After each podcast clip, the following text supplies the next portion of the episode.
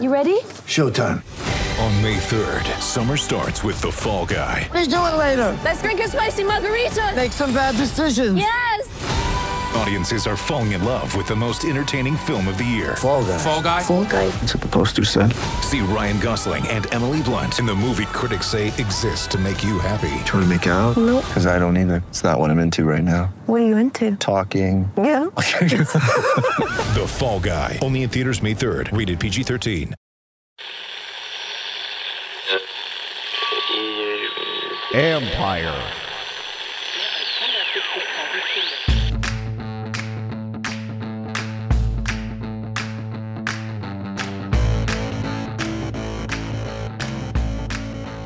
Hello and welcome to my podcast, sponsored by Lone Oak Coffee. Visit loneoakcoffee.com, use promo code COFFEE2020 for a discount. Time for holiday shopping, folks. Get it done. Today, I visit with longtime Cowboys reporter slash columnist Jean-Jacques Taylor, a buddy of mine from Ohio State and a former colleague at ESPN.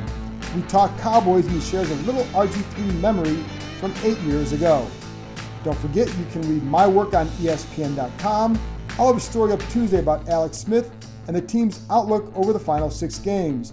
Some reasons why Washington is optimistic about where it's going.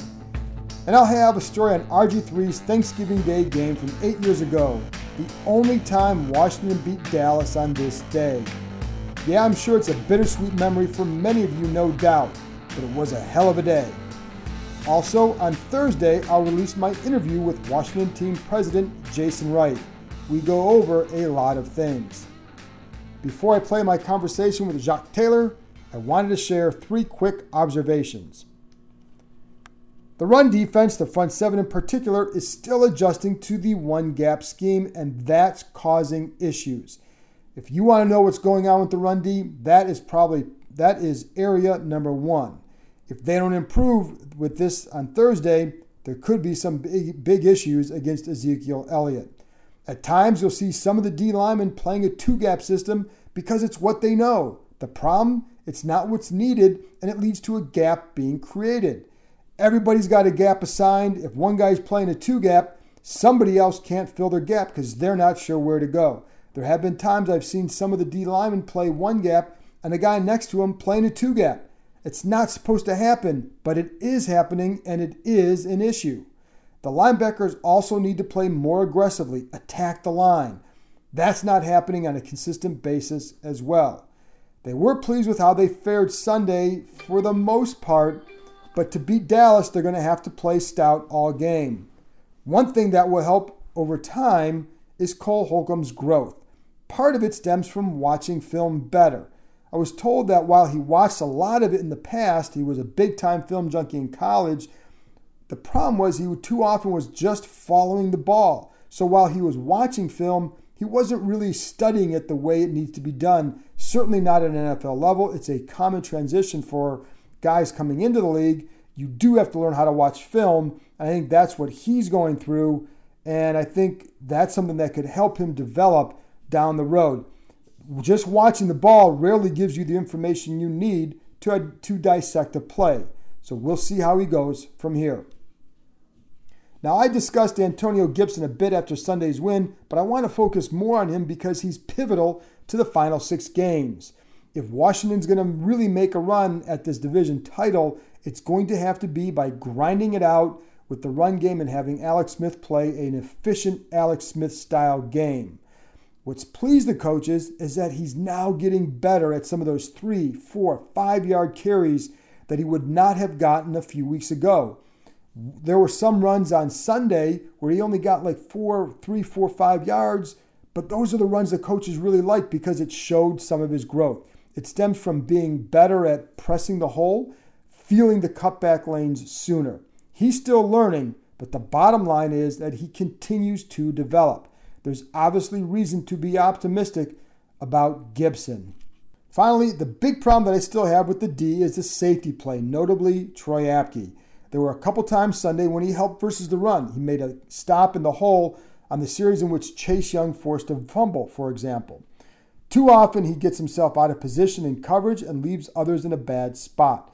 It happened another deep ball Sunday when he bit on a crosser when he wasn't supposed to. It left Ronald Darby in a bad spot a couple times, and one time it did cost him. You could see sometimes Darby's expecting that inside help. You see the safety flying up when he's supposed to be deep. Problems are going to result. Dallas has the ability to hurt them deep, especially off of play action, and I have zero doubt that they will try to do so a couple times. They have the receivers who can really do some damage. I don't have much confidence or belief that Apke will change in a couple days, and that would lead to problems against legitimate passing attacks.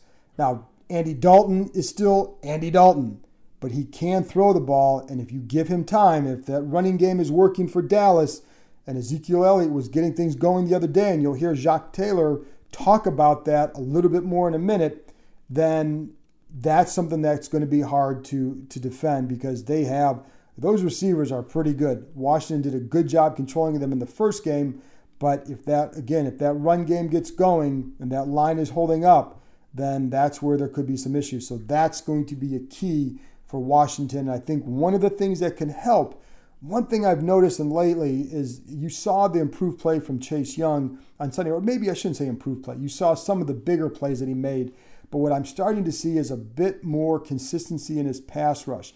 It seems like he's getting applying more, a little bit more pressure the last couple weeks as he's learning to rush the passer at this level.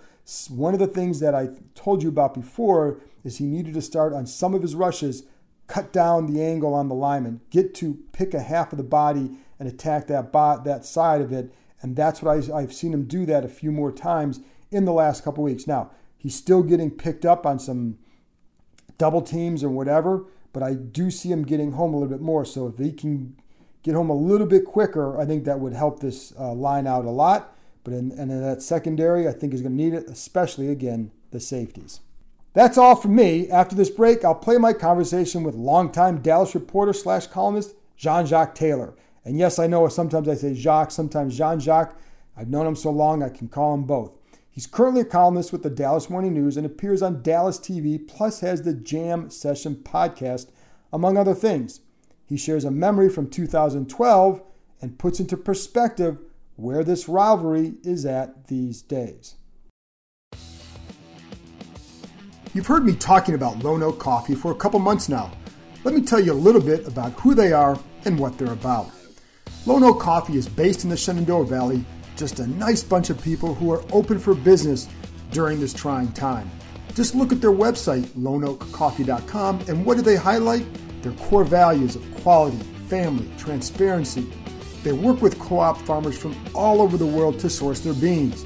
They also support small farmers to find the right beans. During this pandemic, one of my saving graces has been grinding my beans from Lone Oak Coffee and taking a few minutes before the day to savor the coffee, get my mind right. Put a little jazz or Frank Sinatra or Louis Armstrong on in the background, it's even better. I've enjoyed all their blends, but among my favorites, the Ethiopian Guji, love the berry flavor, the Mexican Chiapas, and their house blend. Start your day off right with Lone Oak Coffee. Visit loneoakcoffee.com, that's L O N E oakcoffee.com. Use promo code COFFEE2020 for a discount. You can thank me later.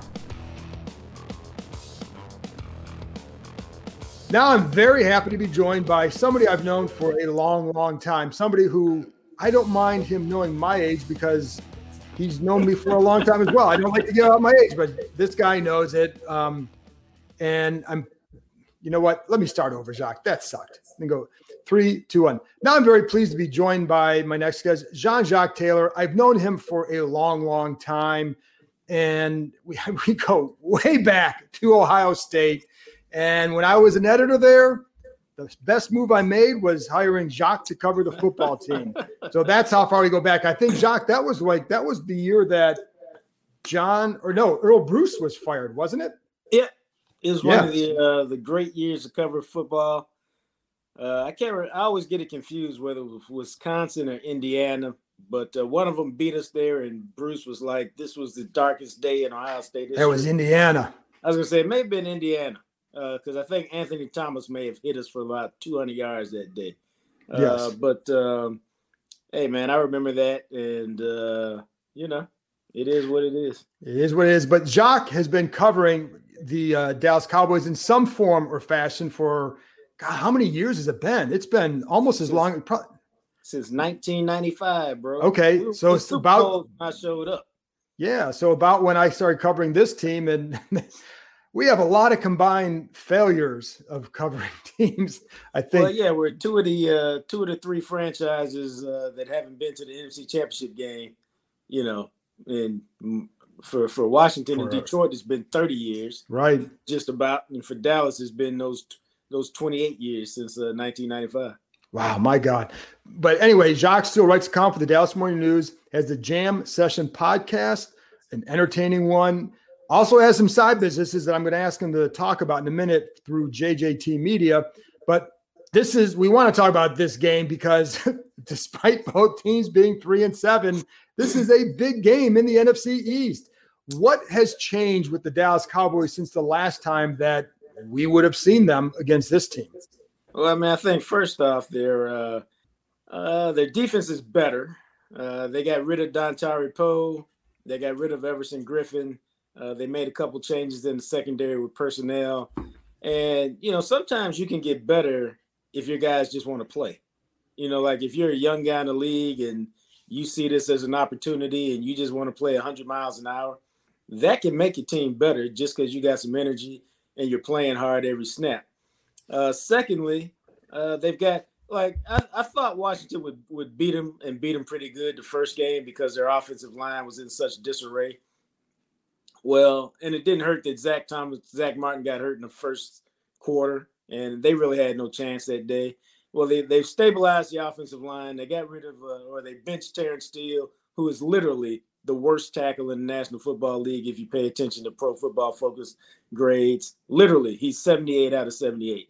So they move right tack. They, they move Zach Martin, one of the best guards, to right tackle, and they took a third round pick, Connor McGovern, from two years ago, and moved him at right guard. And what it means now is you got a functional offensive line, and so that's why they were able to run for 180 yards and score 31 points against Minnesota when they had only scored 40 points or 41 points in the previous four games. So the offensive line is better. It's stabilized. The special teams have been a little bit better. The defense has been better. Now we ain't talk. We just talking about a team that won one game, man. I mean, so That's all I got up here too, Jacques. Some rosy, rose-colored Ray-Ban picture. They still ain't no good, but then neither is Washington. No, that's the thing is like, you know, you're talking about a win over Minnesota. I'm talking about a win over the Bengals where Joe Burrow was hurt. Now they started to play better even when Burrow was in there. But, you know, you they they took advantage, just like they took advantage and they knocked Dallas out in that first game and they took care of that game from the beginning, I felt like. But um, so it's not like this team is coming in on a roll either. But again, it, it, it is a big game. What difference did Andy Dalton make coming back and, get being healthy now? What difference did he make against Uh, Minnesota? I'll be honest with you, man. I didn't see that. Nah, at the end of the game, he probably made a difference. There wasn't much difference between him and Garrett Gilbert, really. Garrett Gilbert threw for 230 yards uh, against Pittsburgh when he played. The biggest difference, I'm telling you, is they fixed the offensive line. You fix the offensive line, now your quarterback can be functional. Now your running game can be functional because they got receivers. I mean, Michael Gallup and uh, Mari Cooper and CeeDee Lamb, those guys are all good players. So if you can get the ball to them, they can make plays for you. But problem is they couldn't get the ball to them when uh, DiNucci came in and when Andy Dalton got hurt. Um, to me, the most interesting aspect of this game, and I think it actually gives Dallas a real edge, is that um, when Bostic knocked out Dalton and none of his guys went to you know start a fight or whatever, they basically got got got called the five letter cuss word for a week. They got called cowards. They got called every name in the book. Um, I would think in an NFL locker room when you have an opportunity at redemption like this, like somebody blows you out 56 nothing in a game. Um, and these teams are fairly evenly matched now. Yeah. I would think they would come in with a bit of an attitude and a bit of, um, you know, you showed us up, you did us wrong, you messed with our quarterback, we didn't react the right way in some circles, and so now we're going to show you how we can react. And so I think this game will have a little edge to it, especially early. And to me, that makes it kind of interesting. Well, and also with the run game comes Ezekiel Elliott, and has it just been the la- the the line blocking that's kind of that was slowing him earlier this year, or is it, or would, was did you something see something else in his game that you hadn't been seeing before? I mean, it's two things, and the perfect play happened. The perfect example of Zeke's season happened uh, two weeks ago against Pittsburgh, where uh, it's a it's a runoff uh, right tackle. Um, Zach Martin, the guard, makes a perfect reach block, cleans his guy up, and there's literally a hole big enough to drive a tank through. And all Terence Steele has to do, remember I told you he was the 78th out of 78 tackles. He's up on the second level. All he's got to do is find somebody to block. Anybody. You can look at the all 22 on the NFL Game Pass. His head's on a swivel. He can't figure out what to do. And while he's trying to figure out who to block, uh, Pittsburgh defensive lineman, Pittsburgh linebacker shoots right through the gap, right runs right off his left hip and drops Zeke for a two yard loss on a play that I'm sure when Zeke got the ball said, "Oh, this is good for at least 30. Maybe I'll take this one to the house." And instead, he got dropped for a two yard loss. So, you know, those kinds of offensive line problems have been prevalent all year. And then you throw in the fact that without uh, Dak Prescott as a real threat to throw the ball deep and open it up, you know, things just got constricted. And then Zeke, um, I think he was pressing a little bit early. He had way too many fumbles. He's kind of solved that problem. Uh, but he looked good the other day.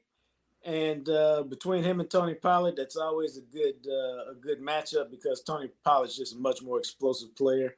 And when Zeke is is beating you down, when you got to deal with Tony Pollard, it can present some problems for you. You you've seen some good receivers there. Where do you where do you how do you where do you think CeeDee Lamb as a rookie? I say who he compares to because I don't want to start comparing to all these guys yet. But in terms of his talent and all that, where do you think he's at, and how good do you think he can be?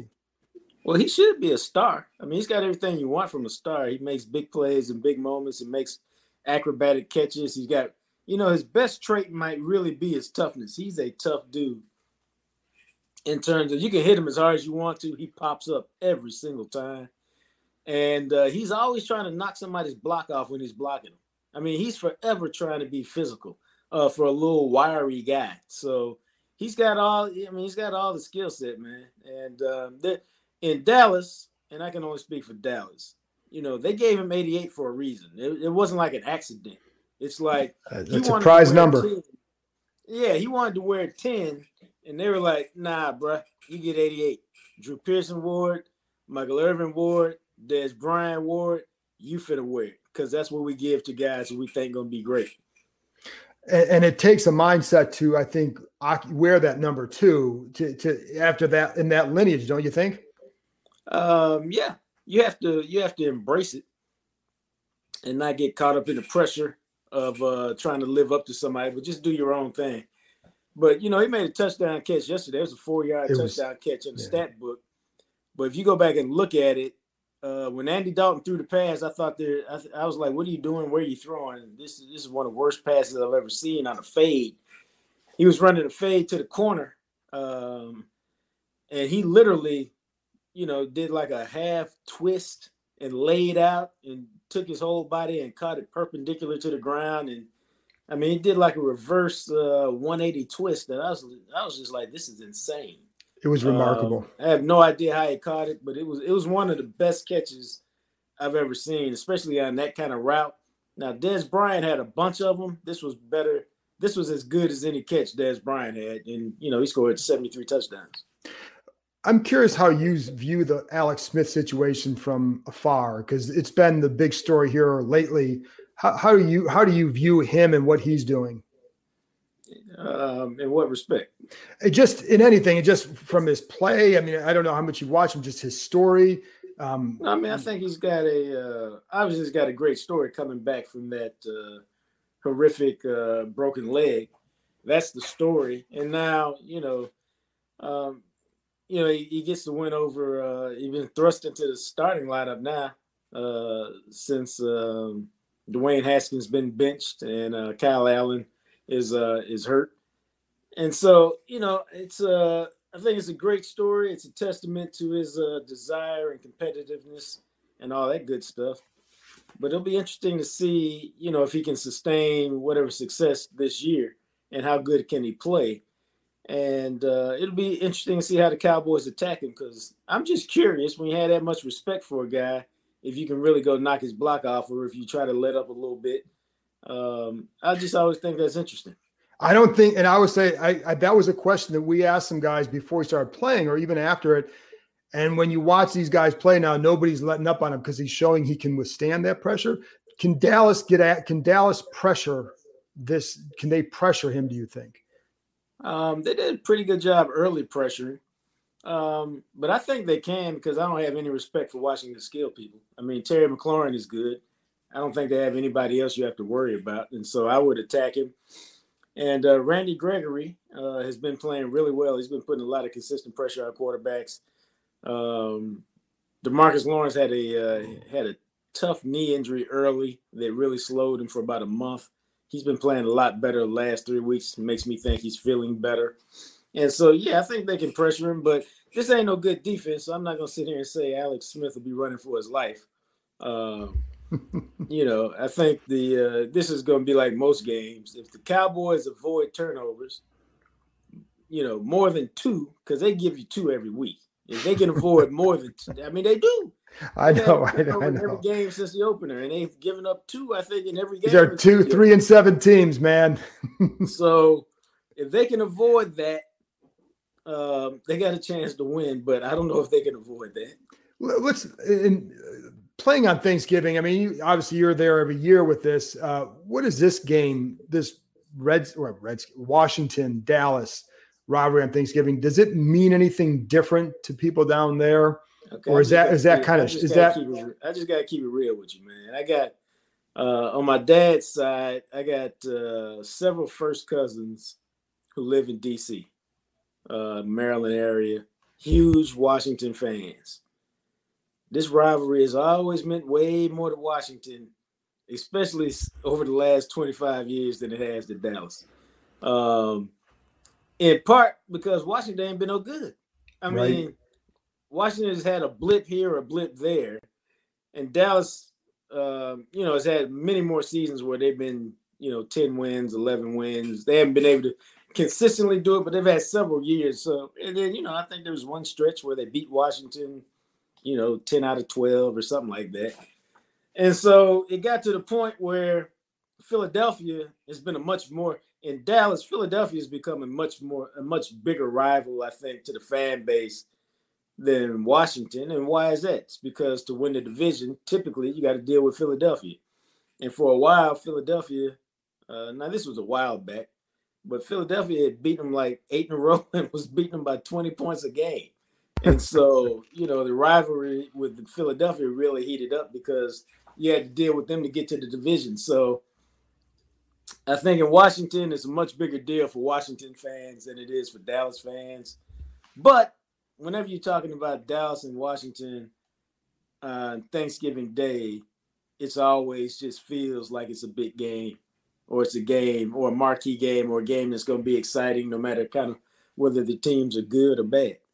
Uh, and, and, I agree with that. And the last time, I got two more things for you, Jacques. Too the, the one game, just if you have any memories of this one, 2012 RG3 goes down there, his hometown, huge second quarter. It's the only time Washington has beaten Dallas on Thanksgiving Day. Is that um, right? It is. That is right. And it was, and it was. If I don't know if you remember much from that game, but just that was a game you, that. I'm gonna tell you exactly what I remember from that game, because I'll never forget it, and I mention it every now and then. What I remember from that game is, is yeah, I mean, I know RG3 put on a show, but what I remember at, at, at the game is uh, is at halftime, bumping into a Cowboys executive who said, "Oh my God, what are we going to do? We're going to be seeing this dude for the next decade, and we hmm. have no answers for him." And that's what I remember because a year later, they didn't have to worry about him anymore. I know. And to me, it's always struck me as that's just that's the epitome of the NFL and how an injury or a circumstance can change an entire career so quickly. And for teams like, and it, it, it comes into play for me for teams like Dallas. You know, we talk about in Dallas this 25 year drought without getting to the championship game or whatever. And the reality is, Dallas has had three chances, three legitimate opportunities to go to the championship game and win a Super Bowl 2007, 2014, 2016. And each year, some their fault, some not their fault, they didn't get it done. But had they got it done in any of those years when they were talented enough and capable enough, then the whole conversation would be different. And so, what it tells me is when you got a player like RG3 or you have a season like they had, you really have to capitalize on yeah. it because you aren't guaranteed to have it again anytime soon. No, um, yeah. you know, to me, it's like when, uh, for me, it's like down here. People, you got a certain fan, certain faction of the fan base.